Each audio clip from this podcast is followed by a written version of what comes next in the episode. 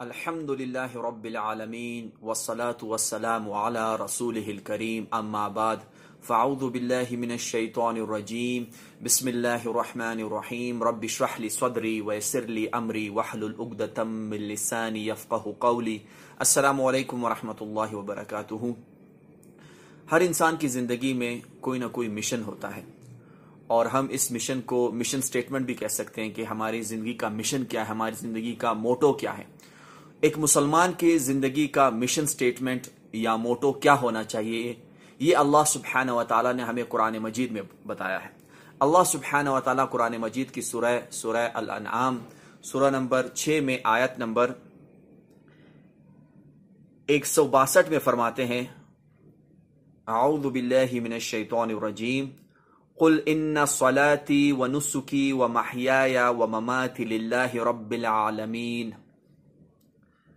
کہو، میری نماز، میری قربانی، میری زندگی اور میری موت صرف اور صرف اللہ کے لیے ہے، جو رب العالمین ہے۔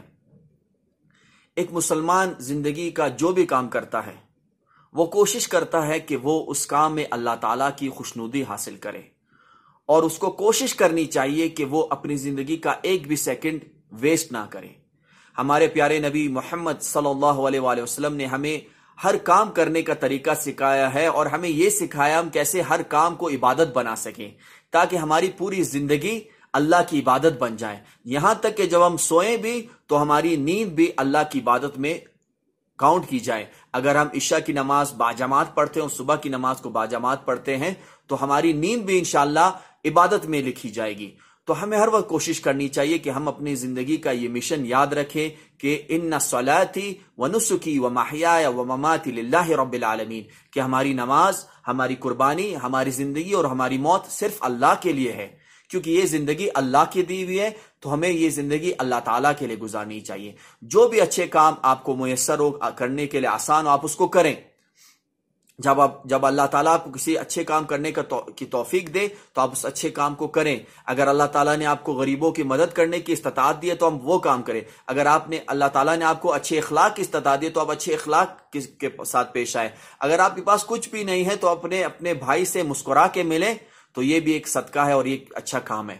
تو ہماری زندگی کا مقصد اللہ تعالیٰ کی عبادت ہے۔ ہمیں ہر وقت اللہ کی عبادت کرنی چاہیے اور اپنی زندگی کے معاملات ایسے گزارنے چاہیے تاکہ تاکہ ہمارا ہر معاملہ ہاں، اللہ کے ہاں عبادت گزارو اور وہ عبادت میں شمار ہو، وہ کیسے ہوگا؟ جب ہم اپنی زندگی کا معاملہ جو ہے، ہر معاملہ رسول اللہ صلی اللہ علیہ وآلہ وسلم کی سنت کے مطابق گزاریں گے۔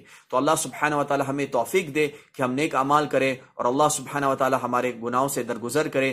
اللہ سبحانہ و تعالی ہمیں زندگی دے تو اسلام پہ دے، موت دے تو ایمان پہ دے۔ السلام علیکم ورحمۃ اللہ وبرکاتہ۔